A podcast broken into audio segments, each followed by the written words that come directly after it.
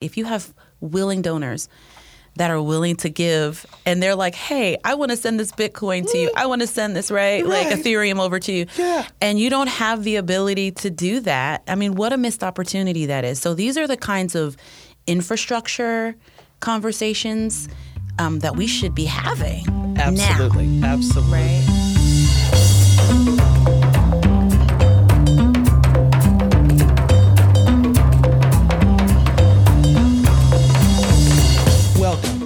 I'm Marissa De Salles, and I'm your host for What If, a podcast exploring the nonprofit sector. The What If podcast is a series of conversations featuring speakers from the Impact Foundry's What If conference taking place on February 8th and 10th, 2022. This is a space to dream and wonder and ask, What if? So we're back again with Niva Flor from the Sacramento Region Community Foundation. And Niva is kind enough to join us again to talk more about the future of philanthropy and, and giving and exciting changes that we see on the horizon for ways of getting resources into communities that need them. I noticed recently in the foundation's newsletter uh, something called impact investing, and I was really interested in this idea. Can you talk a little bit about what this idea kind of consists of?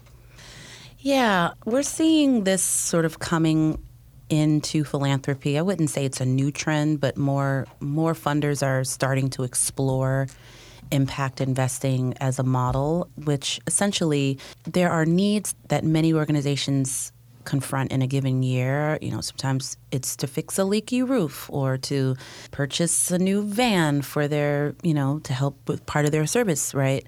And so those resources, as we talked about before, unrestricted dollars are not always easy to come by. Right. And so looking at mechanisms that can help with those sort of capital investments that can really build up the capacity of, of local nonprofits is becoming an interesting opportunity that philanthropy is really becoming a part of as a solution partner. And so we're seeing models around this of this in around the country. Often it involves, you know, a local CDFI and essentially it's about giving those organizations a low interest loan that can be repaid.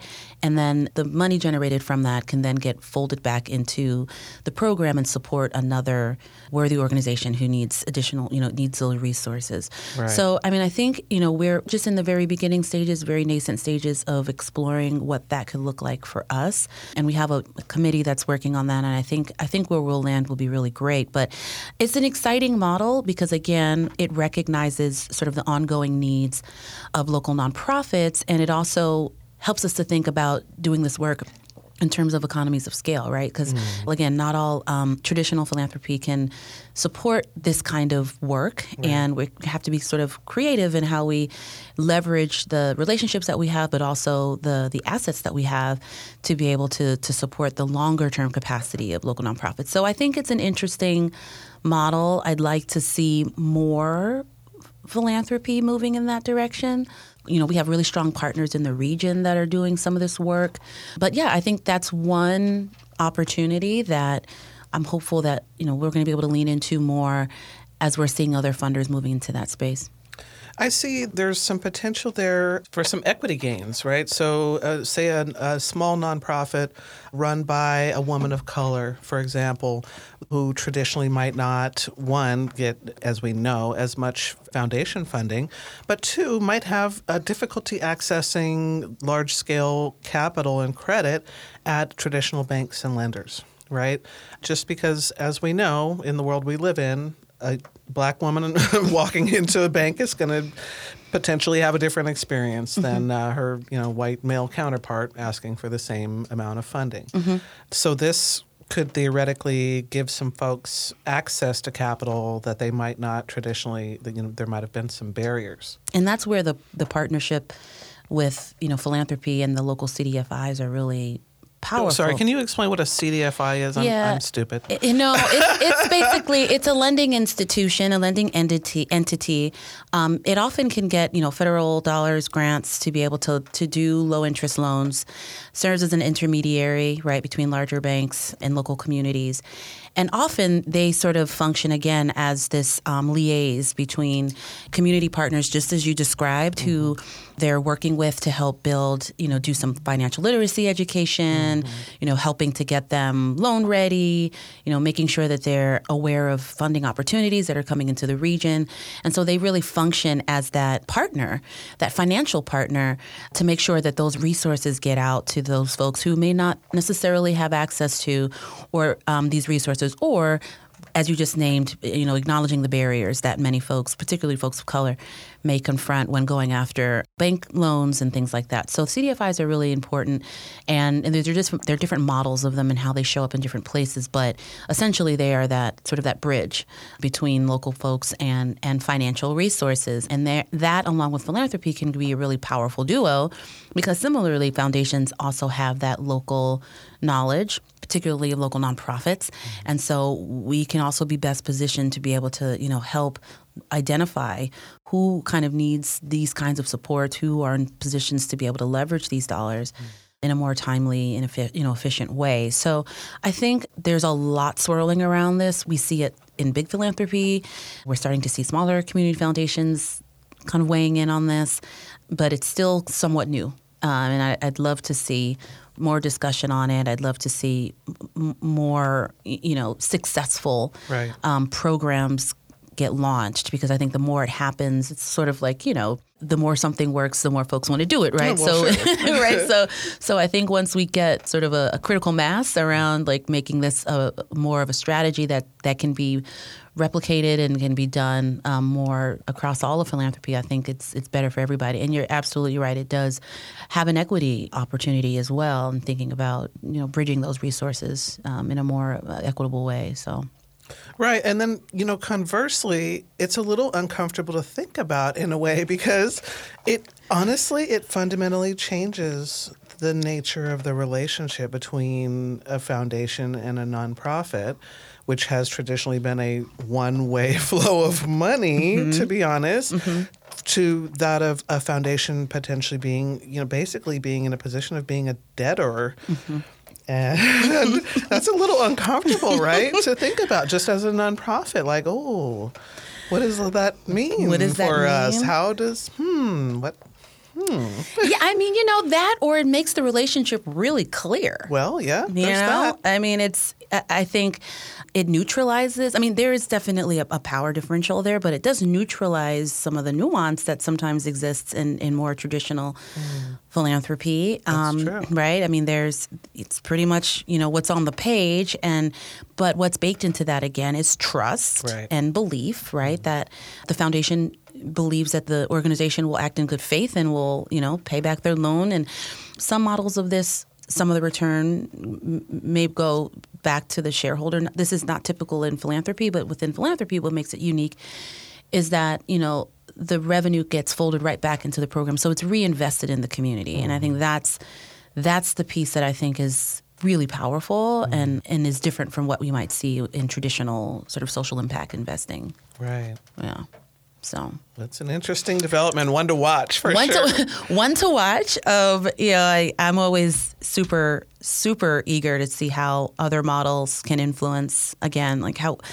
other models can influence the way that we do sort of our day-to-day business as usual i think there's always some creative ideas flowing out there and you know the more that we can pilot and and try these things out Right. i think the better off we'll be and, I think so right? too. I yeah. mean, you know, we we have new challenges. We have to find new ways of meeting them. Absolutely, absolutely, and I think it also speaks to a, a growing community of folks, particularly when we think about millennials. And you know, I, I'm, you know, I'm a elder millennial myself.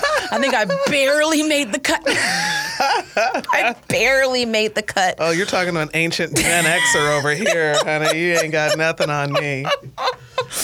Uh, you My know- kid actually called me a boomer the other day. I almost smacked him. I was so look, offended. that- listen, What? I was doing too much. Okay. Sheesh. You know, it's like I think about sort of this new generation of folks who are not just donors, but those who are who are moving into the social impact space Mm-hmm. and the sort of mindset is shifting and Mm. Right. that folks just don't want to give their money and not see the impact of where it's going. You know, they they want to do work for the social good. And so I think we're going to see a lot of folks looking at social impact investing as an opportunity to both there's a double bottom line here, right? Like we can Right. both help our communities and we can invest in sort of the future. And I think that kind of mindset shift is really interesting to watch. Mm-hmm. We're going to see that, you know, also as we're thinking about cultivating next gen f- fund holders and Right. donors Right. that the the attitudes and the beliefs of our donors are shifting too They absolutely right are. and so how do we meet that need how are, how are being are we being responsive to that i was looking at some time ago uh, an article where an organization that was on the east coast essentially they had been doing their they were doing their annual fundraising campaign it was a consortium of teachers who every year does they do fundraising to help buy materials for in classroom which is so sad that you know I know. but so essentially, they got the, the into the ear of, of someone who was all you know is into Bitcoin and crypto, whatever, and they made this Bitcoin contribution, and it was it was a sort of a, a day of fundraising. Anyway, they made this Bitcoin contribution. They met their their fundraising goal in one day, one day, and then people saw that, and and it just inspired people to just continue to give more and more and more. Right. And so to me, I was just like, okay, here's like modern, like, Right. right? Like, it's just an interesting. Yeah. It, it's an interesting time to be alive. It's an interesting sure. time to be alive. No, and I'm so glad you bring up crypto because that was my next thing. Is this is happening? This is big. Nonprofits are not in any way positioned to take advantage of it, other than there's like 20 nonprofits that are accepting crypto, and they're you know like the Red Cross and stuff, like Charity Water. I think I am obsessed and terrified by crypto and I'm trying to teach myself what the heck it is and how nonprofits can get in on some of this fake money um, that you can actually pull out of the bank as real money. Yeah. Right? And I'm I'm especially interested in what nonprofits can do now and fund holders, Yeah. fund makers, what kind of, you know, systems do we need to be thinking about creating and investing in now so we don't get left behind. Yeah. There is so much digital fake money running around in the clouds and we none of it is raining down on nonprofits right now and I have a problem with that. And that's not true. Some of it is. And and people are I've seen people on crypto like okay when Shiba Inu gets to you know 0.00375 I'm donating my whole holdings to this animal sanctuary and then it does Yeah. and they do And they do. And it's real. Mm-hmm. And then I'm like, okay, um, I want all the Sacramento nonprofits to be getting a whole bunch of that money, right? Mm-hmm. And it's not, you know, something I expect you to have a ready answer for, but it's a question that is, if you want to know what's keeping me up at night, it's Mm-hmm. crypto, it's NFTs, it's how can nonprofits position ourselves to get in the space, Yep. benefit from it, be Yep. exposed, Yep. have our missions and needs exposed, Exposed. to our communities, Yeah. enabling them to give to us Yeah. easily, Yeah. frequently, Yeah. you know, recurringly, every kind of a lead, Yeah. right? Yep. Absolutely. Absolutely. That, rhy- that rhymed. Yeah, absolutely. Ah, yeah, no, I, I'm with you on that. I mean, I have a very peripheral relationship with crypto. I'm, I'm trying to understand it as well. But the core function behind that is like it's all about supply and demand. And it's like we're creating our own we are essentially creating our own currency by virtue of people buying it, right? So it's Right. like that's similar to the way stocks are how they have value or not value. It's like you generate something interest around something, people buy it and then it inherently becomes valuable, right? Right. That's kind of how crypto works. But to the extent that we are a part of those conversations and by we I mean you know, the sector I think mm-hmm. is absolutely critical. And I think that's another thread that we can pull just around demystifying what we mean by like building up capacity to be able to like position ourselves into the future. I mean, that kind of tech, what's happening in the tech innovation space is absolutely critical to that conversation because you're right. If you have willing donors that are willing to give and they're like, hey, I want to send this Bitcoin to you. I want to send this, right? Like Ethereum over to you. Yeah. And you don't have the ability to do that. I mean, what a missed opportunity that is. So these are the kinds of infrastructure conversations um, that we should be having. now. Absolutely, absolutely. Right? Um, and yeah. I, I think particularly again along the arms of social justice and organizations trying to eliminate some of the historical disadvantages that have Mm-hmm. been forced upon marginalized communities. The whole idea behind decentralizing currency Mm-hmm. and exchange. Um, holds incredible potential for people who have historically been marginalized and left out. Mm-hmm. No. And so I think I'm going to keep d- diving into this. And Yep. as I learn stuff, I mean, you know, maybe we'll uh, post some of it here on this podcast because I, love that. I feel like people need to know. I, I don't know love yet, that. so I don't know either. I don't know either. But what you're right, we are starting to see a massive redistribution of wealth happening right in front of our eyes, and who's at the seat of those tables is going to be important to know, and we should be there. And that's also what makes this conversation democratic is that we can be there. It's just it's about educating ourselves and kind of understanding where we fit and adapting, right? And mm-hmm. I think this last year, if anything, I mean, it's a little meta, right? But it's mm-hmm. like, oh my gosh, if adapting was a tagline for 2020, it just really it forced us to just break open Yeah. so many things about how we were doing business and even question ourselves, right? Absolutely. Like in terms of Everything. everything. yeah, everything. So, I mean, I think about, you know, in conversations that we have with local leaders, the pandemic, again, from sort of mission of organizations to fundamentally how we need to deliver our services to are we living up to the best values that we set out for ourselves, you know, as an organization? Are we having the kind of impact that we want to have? You know, wh- all of those things are the kinds of like big, hairy, audacious questions that so many leaders are asking themselves that, you know, again, it can be destabilizing and disorienting. Definitely. Right? And um, it's difficult to wrestle with. And, and, and I have so much empathy for the leaders who are driving change through this time because you're not just thinking about yourselves, you're thinking about your team, you're thinking about, right? The communities that you serve, you're holding so much. And community members are holding so much. And so folks have had to make such difficult decisions um, in the last year and a half. And, and I just, I have deep, deep appreciation and gratitude for those who despite all of this, are innovating. And one big thing that I know has come out, and maybe you and I have talked about this, is just recognizing the mental health, right, Yes.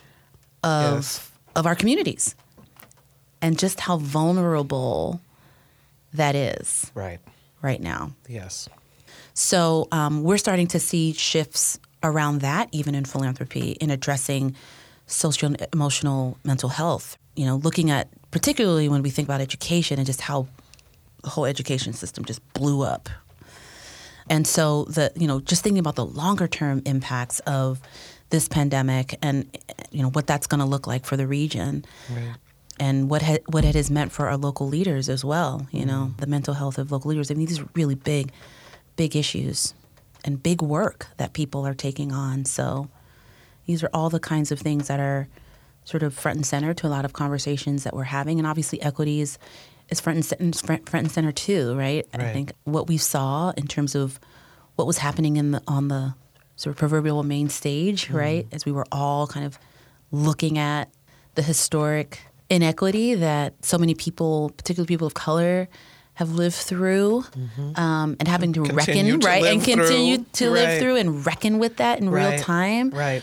And I think we talked about how different maybe Thanksgiving table conversations might look like, Right, right? right. right, moving forward. Right. You know, I mean, family time can be challenging in and of itself, but imagine, you know, um, having these kind of conversations come into those spaces. And to me, I always think about you know how much influence I have in my family, and you know those are where those converse, hard conversations often happen. Right. So I think you know continuing to sort of think about what's all of our role in creating a more equitable future. What is all of our role in not perpetuating what we know, right? Is not to the good of our of our communities. That's the personal piece that I think we can all hold on to because sometimes I think when we talk about this in a much larger scale, the question is like, well, what can I do? You know, what, what so what does this mean for me? Sure. And that gets back to our conversation around like the power of individual giving. Like we all have agency Right. and we can do our part um, in in creating a more healthy community, right, where we all get to thrive, where we all get to live with dignity. And so, you know, these are the kinds of things that I know are front and center right now in philanthropy as we're thinking about the next frontier. Like, where do we go from here? Right. So for this series, we have one one question we ask every guest, and that's the what if question, right? So what if you could change one thing about the sector, Oh, or maybe just about the world? I don't know. What if you could change one thing? oh my goodness. Oh. Well, I, I you know I jotted this little thing here. I know you're familiar with Edgar Villanueva oh. and all of the work he's doing. right? Absolutely. super cool. And one of the things that he mentioned in his book was, you know, money is medicine, mm-hmm. and he talked about looking at, you know, money as a tool of love and restoration. Right. And I thought that that is such a powerful reframing Yes. you know, of the way that we can approach like what resources look and feel like. And mm. resources are a tool ultimately of love and restoration. Like we want to see our communities heal. We want to be healed. And if we sort of move with that mindset, I think as difficult as the road to getting there might be, we can see each other as humans as human beings having a human experience, trying to do good things. And so I guess the what if would be, yeah, to reframe it as this is all about love, this is all about healing, this is all about restoration, and not lose sight of our humanity and all of that. Oh, Niva, it's such a joy to talk to you. I could talk to you forever. Luckily, we're going to get to talk in depth at the What If conference coming up here soon. And, you know, you have such a, a refreshing and unique viewpoint. And I just want to appreciate you as a human being, in addition to you as a professional person doing the work that you do. It's my pleasure to get to chat with you. Thank you so much. Thank you, Marissa. I really appreciate it. I appreciate you.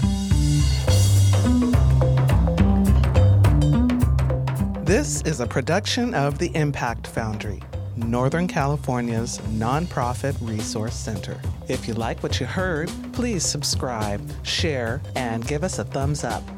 Be sure to register for the What If Conference taking place on February 8th and 10th, 2022. Available in person and virtually. Early bird registrations are available until December 31st. Register at whatifconference.org.